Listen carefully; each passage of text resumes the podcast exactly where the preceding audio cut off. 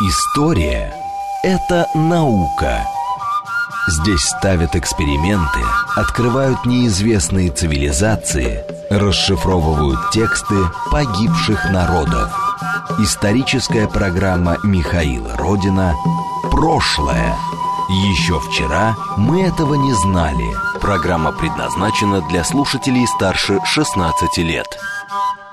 Всем привет, это программа «Прошлое», меня зовут Михаил Родин. Мы здесь рассказываем о новостях исторической науки, различных исторических проектов, в том числе музейных, реконструкторских, да любых. В общем, пытаемся уследить за пульсом современной жизни людей, которые исследуют историю.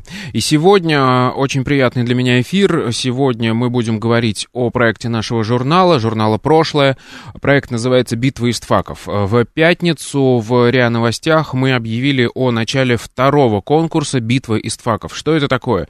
Это конкурс научно-популярных работ, который проводится среди студентов, учащихся в российских вузах на исторических специальностях. Мы считаем, что у нас сейчас в России пока еще в информационном поле недостаточно грамотно сделанных и хороших научно-популярных работ по истории, и недостаточно людей, которые могут одновременно профессионально и в то же время увлекательно и интересно рассказывать о самых последних актуальных достижениях исторической науки. И, собственно, мы поэтому обращаемся к студенческой аудитории, призываем их работать не только в привычных для них жанрах а, научной работы, но и учиться с молодых ногтей, как говорят, а, учиться общаться с широкой аудиторией, а, писать какие-то интересные тексты, захватывающие, снимать видео и работать в разных мультимедийных жанрах. И, собственно, с этим связаны, а, с тем, что я перечислил, а, номинации, которые есть в этом конкурсе. Это номинация, что называется, классическая, лонгрид, то есть это какой-то большой текст, куда в то же время тоже можно внедрять какие-то любые элементы, там, аудио, кусочки, видео, фотографии, иллюстрации, да что хотите. И здесь тоже можно быть, в этой номинации, можно быть оригинальным, потому что можно придумывать большой текст. Вы понимаете, он может быть э, в любой форме. Это может быть, не знаю, роман, повесть или еще что-то. Главное, чтобы это было научно достоверно и отражало современное э, состояние исторической науки. Видео — это видео. Э, здесь мы тоже э, стараемся не ограничивать наших конкурсантов. Это может быть мультик, это может быть э, какой-то документальный фильм, может быть просто лекция, но все-таки хотелось бы, чтобы она была интересно оформлена, ее интересно было слушать э, аудитории. Это немаловажная часть нашего конкурса и тех критериев, по которым мы определяем работы. Ну и последняя номинация — это мультимедиа. Это, что называется, как в плавании, вольный стиль. А вот здесь можно совершенно по-разному подходить к подаче э, исторической информации. Можно придумывать э, сайты, можно делать подкасты, можно делать телеграм-каналы, можно делать комиксы, да что хотите. Вот на что вот у вас душа будет гораздо, то и можно делать. Вот. Ну и, соответственно, в этом году мы еще ввели две официальные э, номинации. Это приз зрительских симпатий. Тут все очевидно. И еще одну. Мы хотим все-таки поощрять людей, которые изобретут и будут подавать информацию в самой оригинальной форме. То есть вот отдельный приз мы дадим за оригинальную форму. Но опять же я говорю, что в любой номинации вы можете на него претендовать. Если вы лонгрид напишите свежо и оригинально, и подача будет неожиданной, то а, с вами мы тоже будем рассматривать вопрос о получении а, дополнительного приза. Итак, конкурс уже начался, мы объявили, что можно подавать материалы. Я надеюсь, что никто восемнадцатого сентября нам ничего не присылал, просто потому что мы хотим, чтобы все работы, которые подавались на конкурс, были специально написаны для конкурса. Но если кто-то вдруг начал заранее готовиться, подозревая, что конкурс в этом году тоже будет, то welcome, как говорится. И э, материалы мы будем принимать до пятнадцатого ноября включительно, то есть до ноль ноль ноль ноль. А шестнадцатого числа, шестнадцатого ноября работы мы уже принимать не будем. В этом году, восприняв критику э, участников прошлогодних, э, мы прошлого года мы поняли, что нельзя продлять э, срок приема заявок, и в этом году не будем этого делать, не будем по- поощрять студенческое раздолбайство, простите мне это слово. Вот. Ну и дальше уже в декабре мы... Э, проведем оглашение победителя этого конкурса. В пятницу на сайте, опять же, нашего журнала вы можете посмотреть э, пресс-конференцию. Э, там мы, организаторы, э, наши соорганизаторы, фонд Таволга, который в этом году нам помогает, Институт всеобщей истории в виде, в лице, точнее, директора Михаила Аркадьевича Липкина. Мы э, рассказывали об этом конкурсе подробно, высказывали свое видение о том, зачем это нужно, как это нужно. А сегодня, и, кстати, да, подавать заявки вы уже сейчас можете на сайте прошлое точка ком, там есть вкладка «Научная жизнь» и вкладка «Битва Истфаков». Сейчас пока так, потом мы вынесем все это на основную плашку, чтобы это было удобнее. И там есть кнопочка «Подать заявку», и там же можно посмотреть правила, можно посмотреть итоги прошлого конкурса. И прошлый конкурс, он удался, я считаю. Мы подвели итоги с организаторами, соорганизаторами на пресс-конференции, а сегодня хочется программу посвятить вот чему. Хочется услышать а, участников этого конкурса, хочется понять, как этот конкурс выглядит а, со стороны а, студентов, а, которые присылали нам работы. Поэтому сегодня мне очень приятно видеть у нас в студии Екатерину Бузурнюк, победителя да. прошлогодней битвы Истфаков. Здравствуйте, вот. Михаил. И на связи у нас лауреат прошлогоднего конкурса Валерий Иванов. Валерий. Здравствуйте. А, прекрасно. А, не буду скрывать, что а, цель нашего конкурса, в том числе и привлечение новых авторов и новых специалистов а, к нам в журнал. И вот на, в первой части программы мы будем говорить с, с людьми. Ну, так получилось, что они москвичи, с ними просто было удобнее общаться, но а, никаких ограничений нет.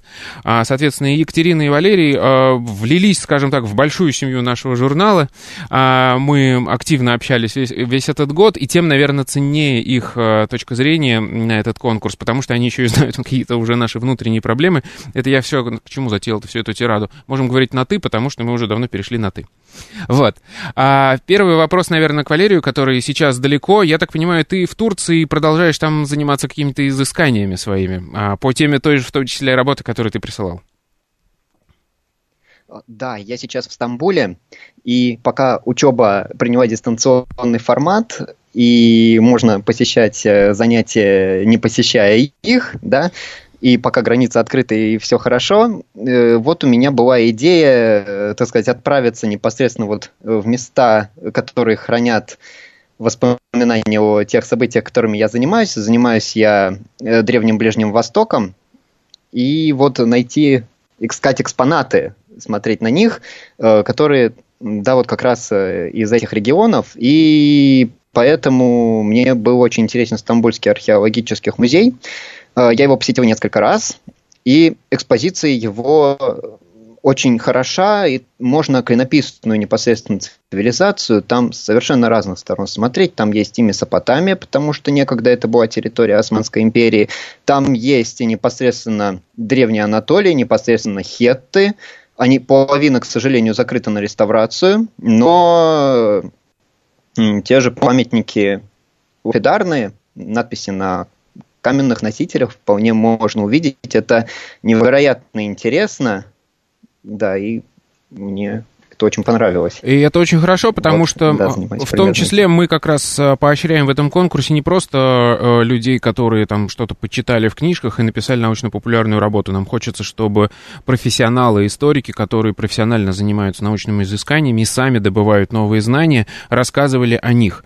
А вот вопрос к вам, наверное, обоим теперь уже. Катя, ты, наверное, начни, поскольку мало тебя еще пока в эфире. Зачем вам? Ты писала про женщин в Древней Греции, да? Ты занимаешься античностью. А как вы узнали о конкурсе и зачем вам, в принципе, в нем принимать было участие? Вот интересна ваша точка зрения. Я про конкурс узнала совершенно случайно. По-моему, вылезла ВКонтакте либо реклама, либо кто-то лайкнул из моих знакомых. Я вообще впервые узнала про журнал «Прошлое» тогда. Для меня, наверное, прошлая осень была как бы очень сложным периодом, потому что я закончила бакалавриат исторического факультета эм гэ у и пошла в магистратуру в другое место.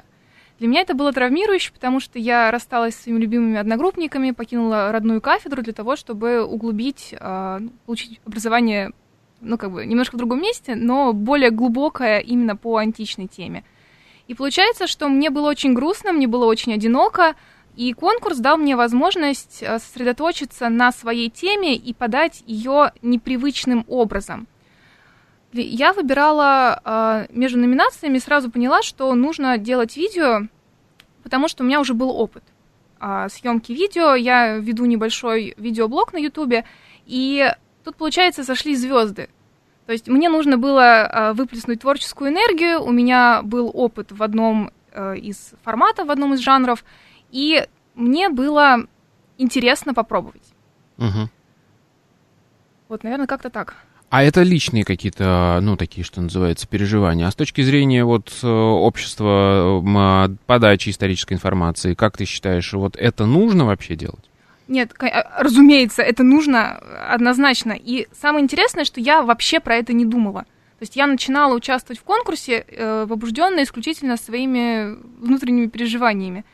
И что меня удивило, наверное, больше всего, что вот я делала видео, конкурсную работу, оставаясь в рамках своего опыта. Вот ш- ш- какие у меня были навыки, я их использовала.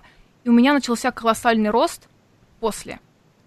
А сразу после того, как были опубликованы шорт-листы, мы могли а, читать комментарии специалистов в каждой работе, в каждой номинации.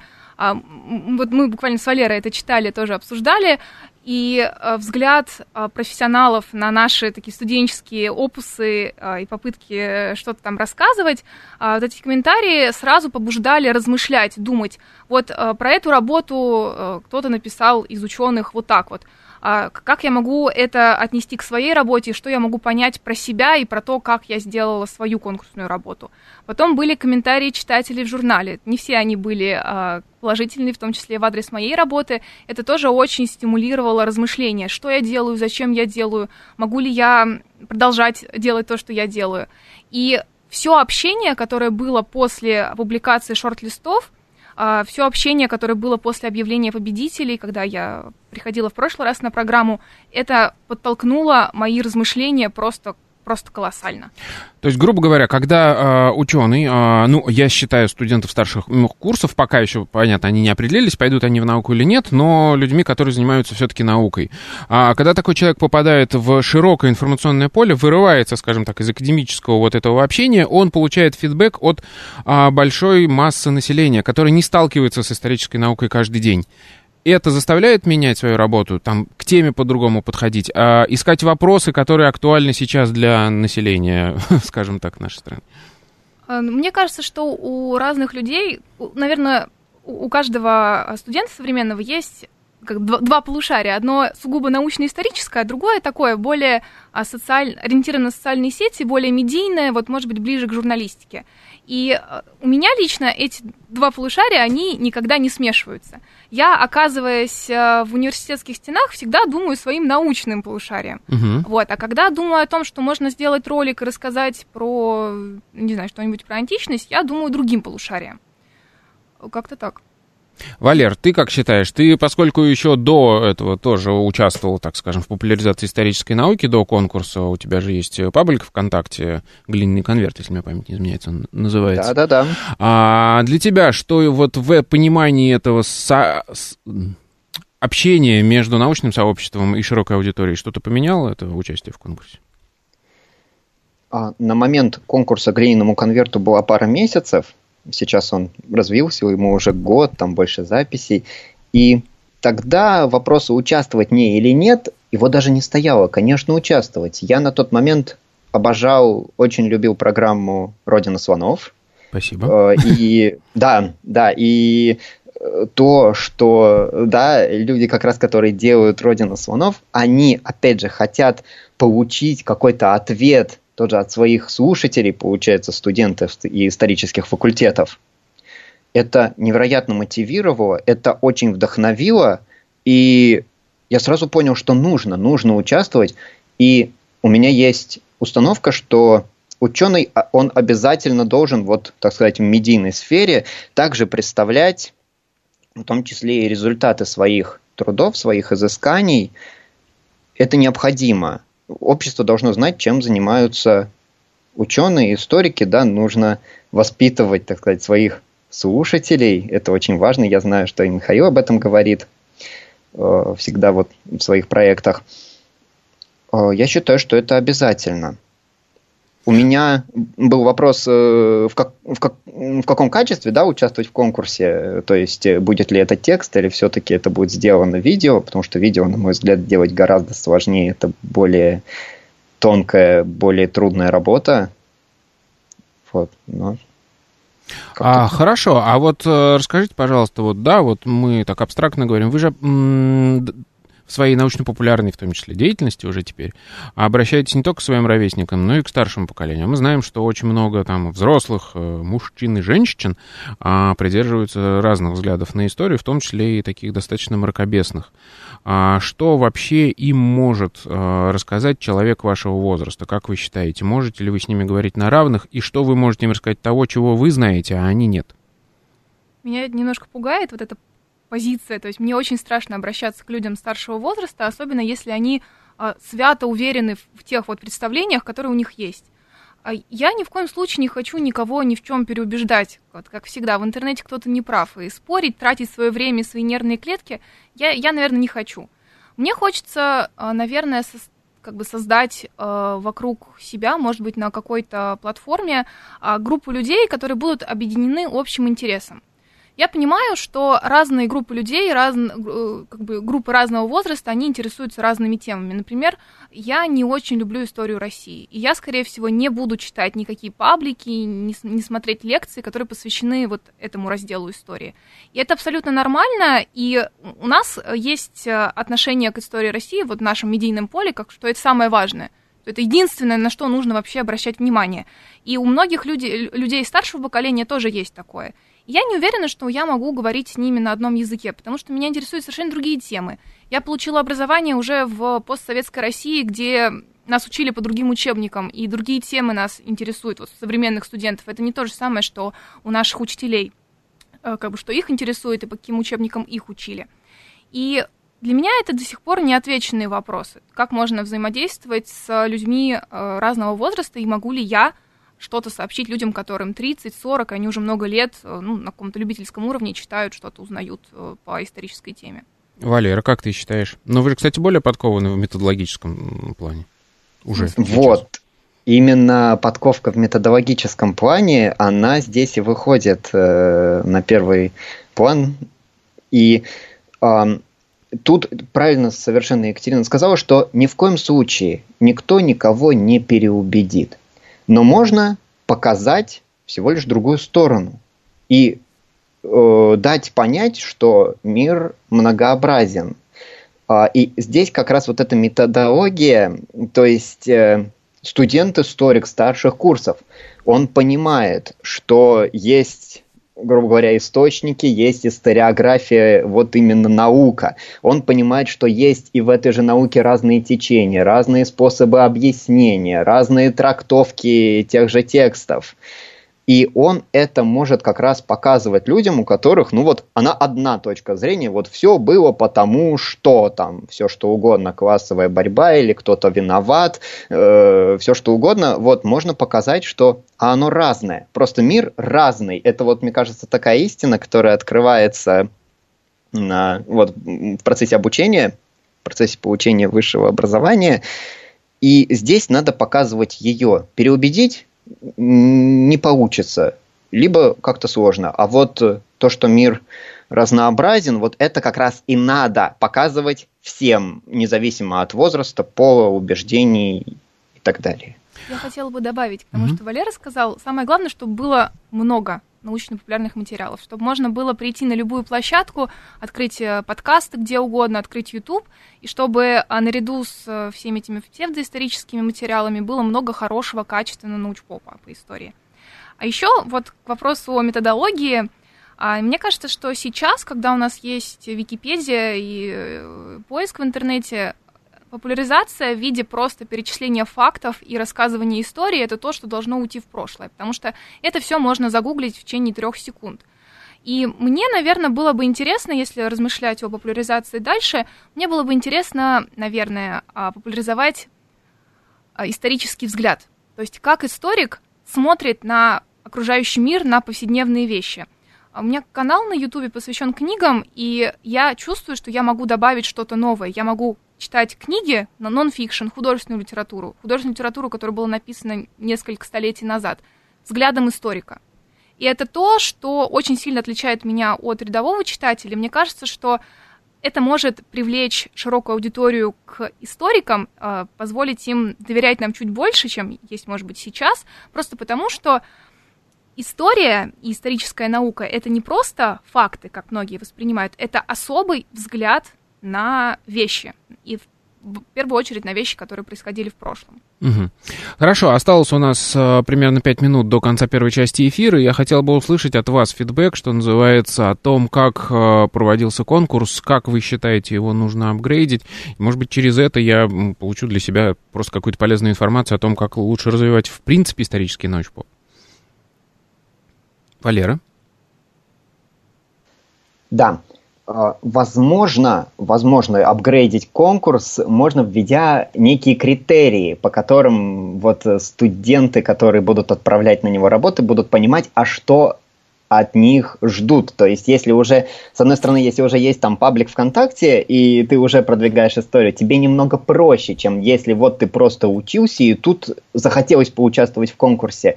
То есть сейчас студентам можно посоветовать смотреть работы прошлого года, потому что, на мой взгляд, те, которые попали в шорт-листы, они вполне соответствуют вот, научно-популяризаторскому жанру. Вот, то есть дать некие советы тем, кто будет участвовать.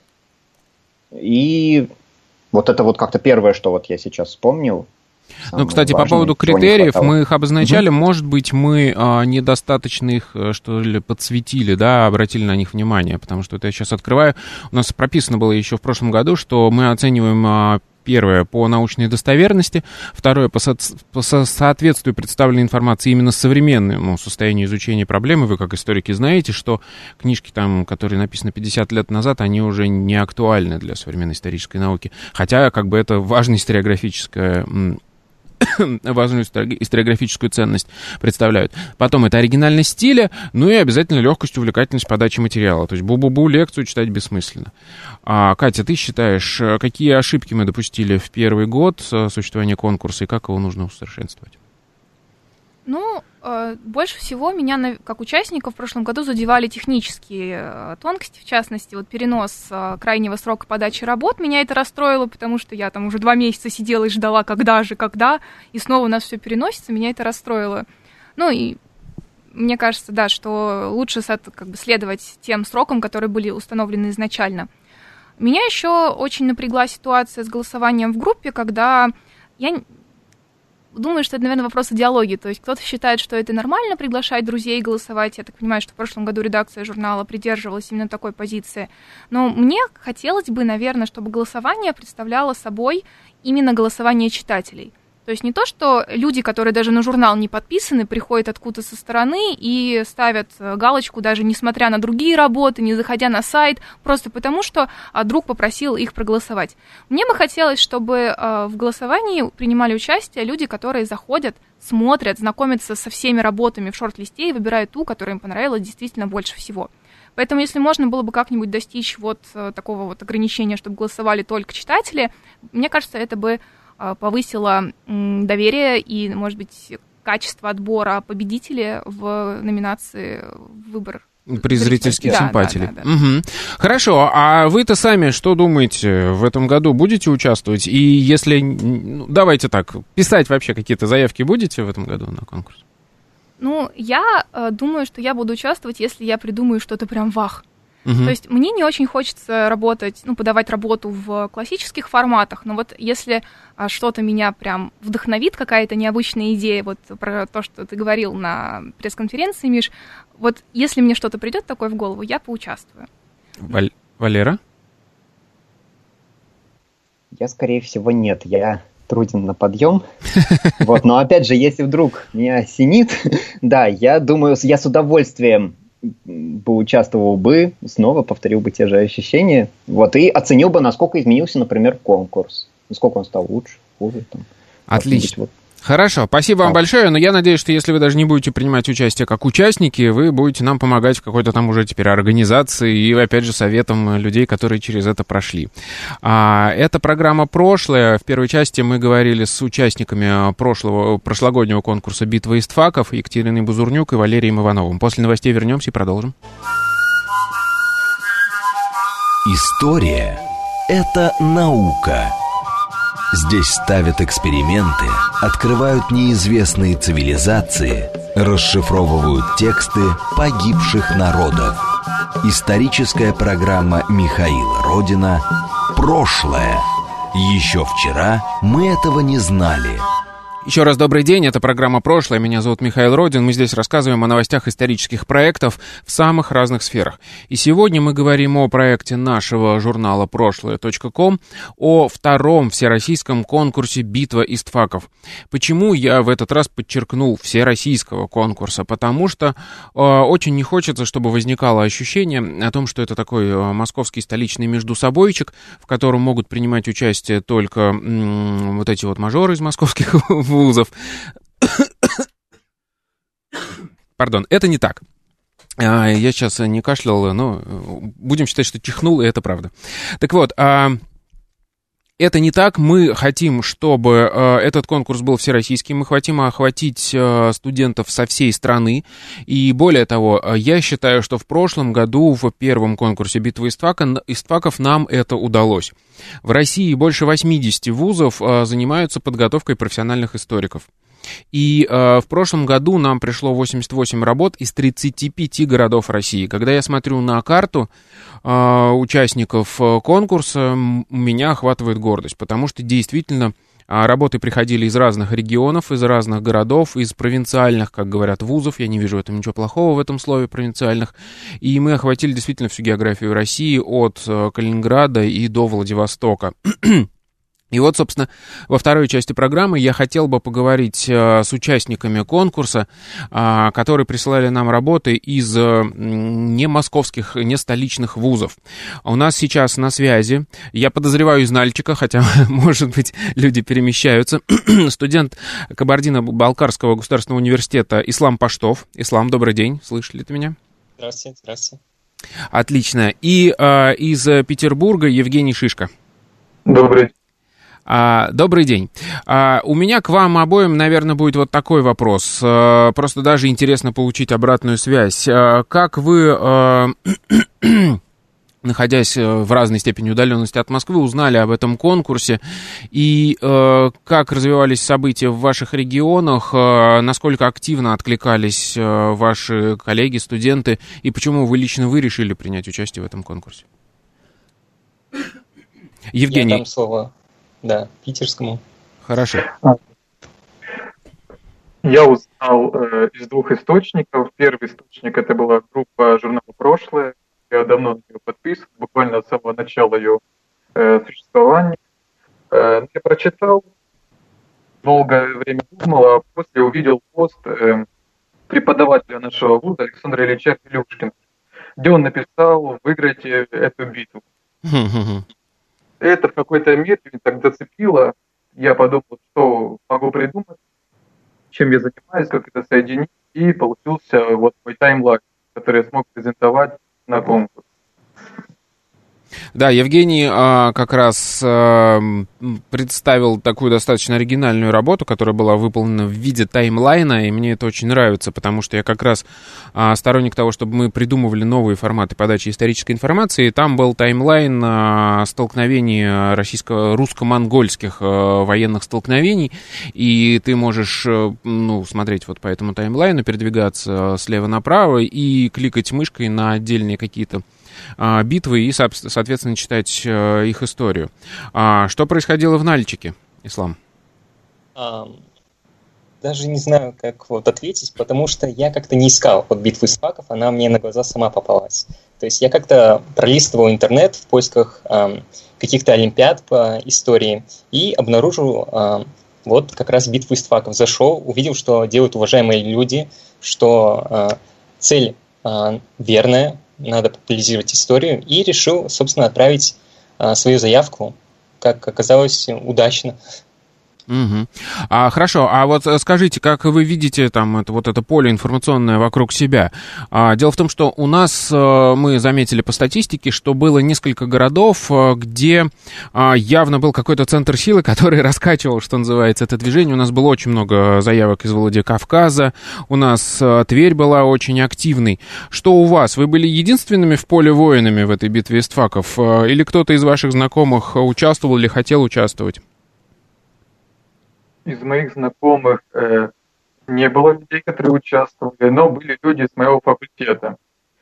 И, скорее всего, это связано с тем, что э, новость о конкурсе была распространена по различным группам нашего института истории, э, группы студсовета, различных студенческих организаций, э, различные диалоги ВКонтакте. То есть друг другу передавалась информация об этом конкурсе. Угу. Ислам, а у вас как все происходило? Ну, я единственный принял участие, никто из моих знакомых даже не хотел, ну, потому что я в этом плане более такой активист, я сам ищу, сам участвую и э, без наказки кого-то. Угу. А, наверное, теперь у меня вопрос к Исламу, потому что Евгений все-таки живет в Санкт-Петербурге, а я знаю по статистике, что Москва и Питер, они примерно одинаковы в смысле популяризации науки вообще и истории в частности. Ислам, хотелось бы узнать э, у вас, насколько вообще актуальная проблема общения профессионального исторического сообщества с аудиторией. А что мы можем сказать про республики, про национальные республики? Как у вас там обстоят с этим дела?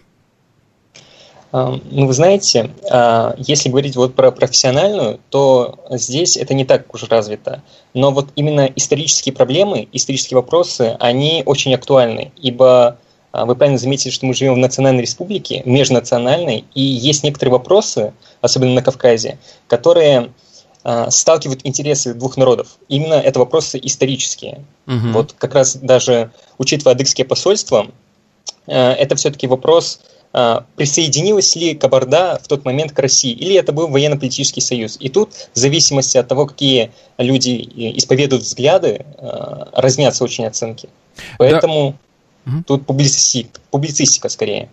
Вот такая. Да, это, собственно, очень важный вопрос, и не зря его Исламу адресовал, потому что это очень сложная история, и мне очень понравилась как раз та тема, которую вы подняли.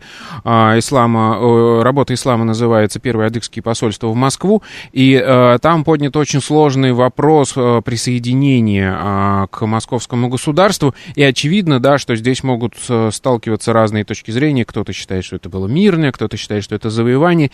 Это очень тонкий, чувствительный момент, к которому нужно подходить вот именно очень грамотно, с, ну, с такой, а, с точки зрения интонации, но в то же время еще и очень аккуратно с точки зрения научных данных, да, потому что ты всегда можешь переврать, вывернуть, и очень легко в твою работу может вмешаться вот какая-то идеологическая установка или, я бы сказал так, национальная обида.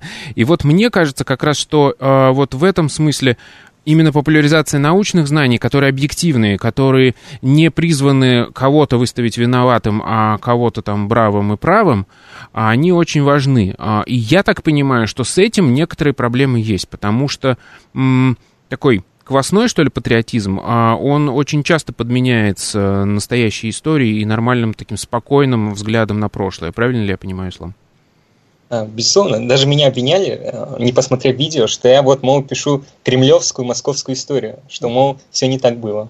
Угу. Даже учитывая, что я дал как бы а, просто оценки, а, что было так и было так. Я не сказал, это верно, а это неверно. Но люди не смотрели, а сразу поняли, что вот такая тема, а значит, моя точка зрения, как она была в советское время, будет это добровольное присоединение. Ну да, и в этом смысле я всегда повторяю, что историк не должен давать никаких моральных оценок, он должен выяснять, как это было. И в этом смысле уже потом а, забота, ну не забота, а, общество должно в, выносить какие-то именно моральные суждения, как действовать в будущем и как оценивать вот это свое прошлое. А ученый, он занимается изучением с холодной головой, и спасибо вам за то, что а, вы поддерживаете эту точку зрения, и я надеюсь, что вы будете развивать это дальше. А что, скажите, вот после того, как вы приняли участие, Части. Возникла ли какая-нибудь гордость за вас? И появились ли у вас соратники, скажем так, в этой битве Истфаков? В плане университета или... Да, да, да, как-то? Ну там, я имею в виду студентов-историков, которые вас окружают. А, ну, разумеется, удивились, потому что КБГУ — это э, такое... Это вот прям абсолют провинциальности, потому что ну, никто не думал, что э, КБГУ сможет, особенно в разделе «Видео», э, где-то вот хорошо выступить. Хотя у нас, конечно, кадры есть, но нет активности, нет э, людей, которые бы э, вот выступали на широкую публику. А хотя я думаю, если бы люди не боялись, если бы они принимали участие, то у нас бы все было хорошо. Но тут скорее уже играет роль то, что современные студенты не слишком, особенно историки, не слишком отдаются своей работе, и некоторые просто идут за дипломом, а вот те, кто именно хотят заниматься наукой, хотят заниматься историей, я думаю, они как раз и в массе своей принимают участие во всех олимпиадах, и в том числе и в битве Истфаков. Угу. Ну что ж, тогда призываю вас расширять, что называется, ваше комьюнити и привлекать в том числе к битве Истфаков, потому что, во-первых, это интересно и, скажем так, гордость, что ли, повышает, а во-вторых, ну действительно, особенно в таких проблемных регионах нужно понимать, что нормальное научное историческое знание, как мне кажется, оно должно снимать конфликты и... Когда ты можешь объективно посмотреть на историю, ты понимаешь, что это всегда сложный клубок, да, и искать виноватых всегда легче, чем разбираться в ситуации. Хорошо, следующий вопрос, который бы я хотел именно с вами обсудить, потому что, скажем так, мне кажется, он очень важным, и интересна ваша точка зрения на это. А, на, перед пресс-конференцией а, «Битвы Истфаков» в РИА Новостях, которая состоялась в пятницу, вы можете посмотреть ее, если не видели, а, у нас на сайте прошлое точка ком, мы с новыми участниками жюри активно обсуждали вот такую проблему. Насколько мы должны давать поблажки а, студентам, участникам этого конкурса, в смысле... М- а, скажем так, представление современных научных данных, или просто достаточно, чтобы работа была гладенькая с научной точки зрения, ну, то есть не противоречила там каким-то уж совсем базовым понятиям и очевидным совершенно нашим знаниям, но не обязательно, чтобы она, скажем так, стояла на передовом краю научных достижений.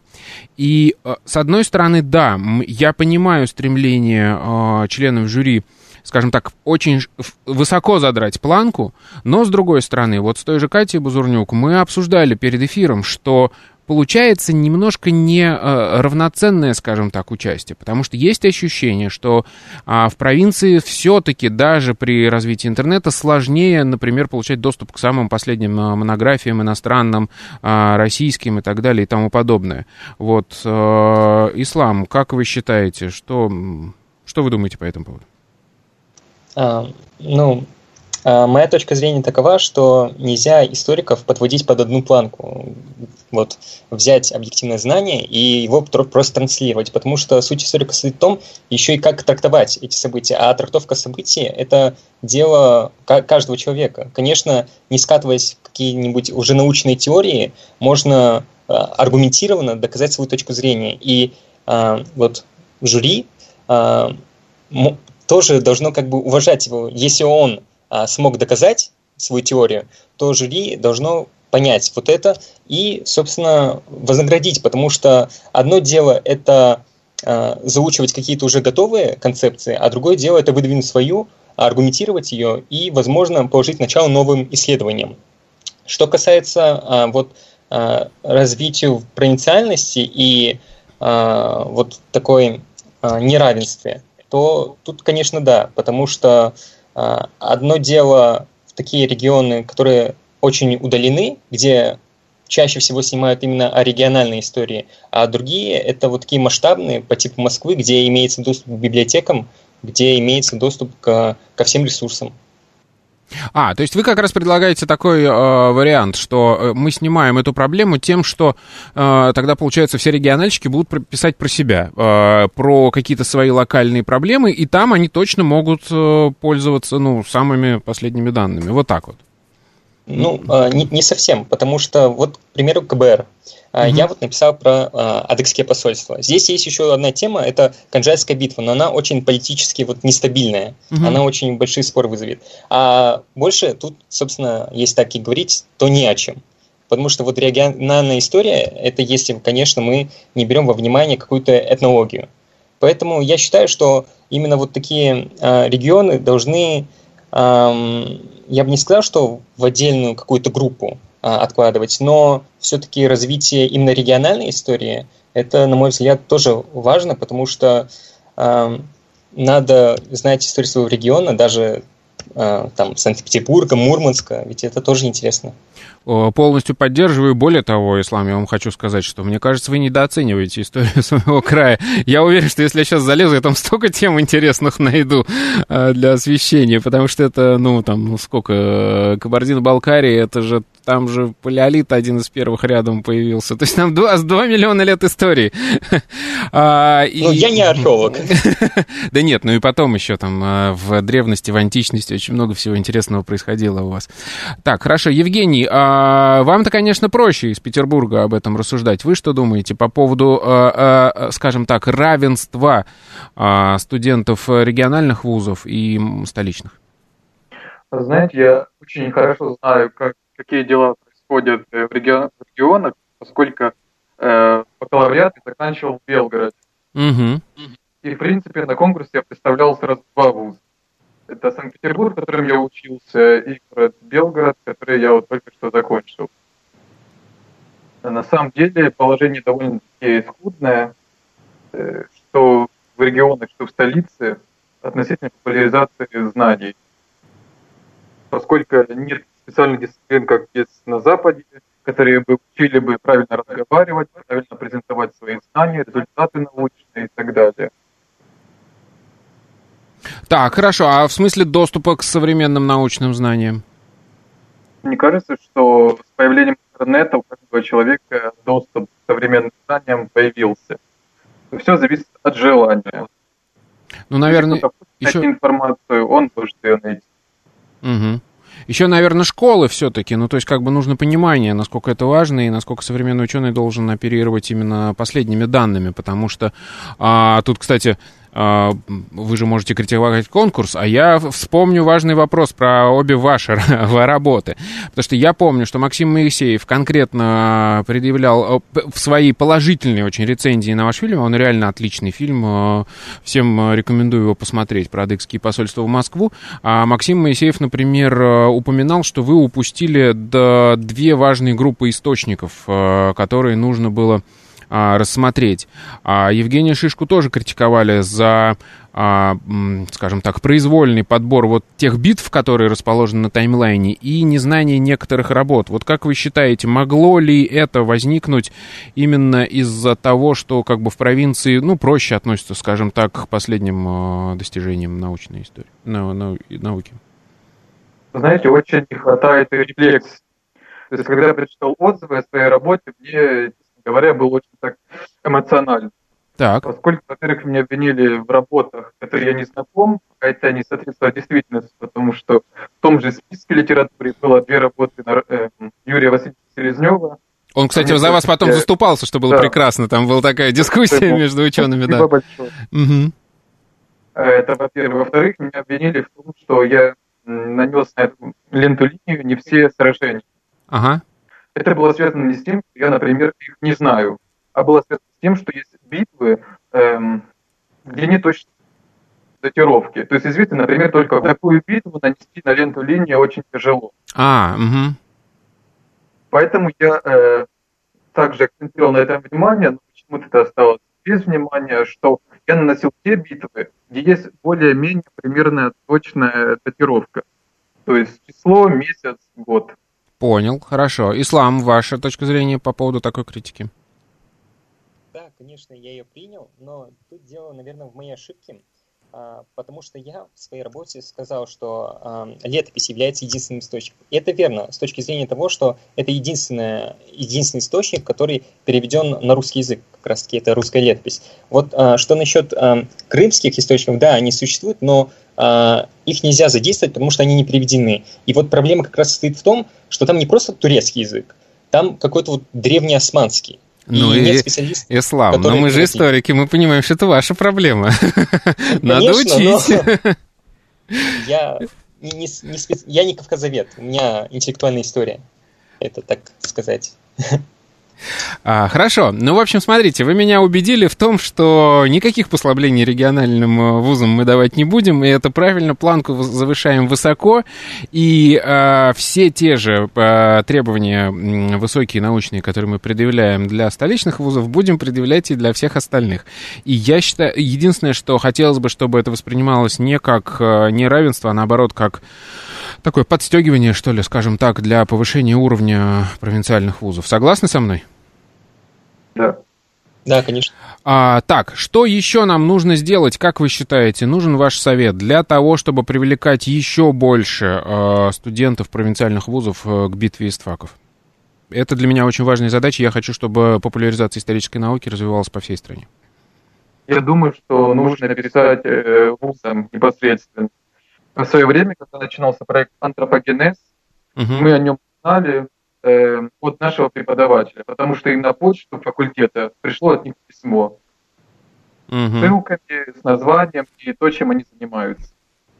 Должна быть какая-то определенная агитация от деканатов, от преподавателей среди студентов.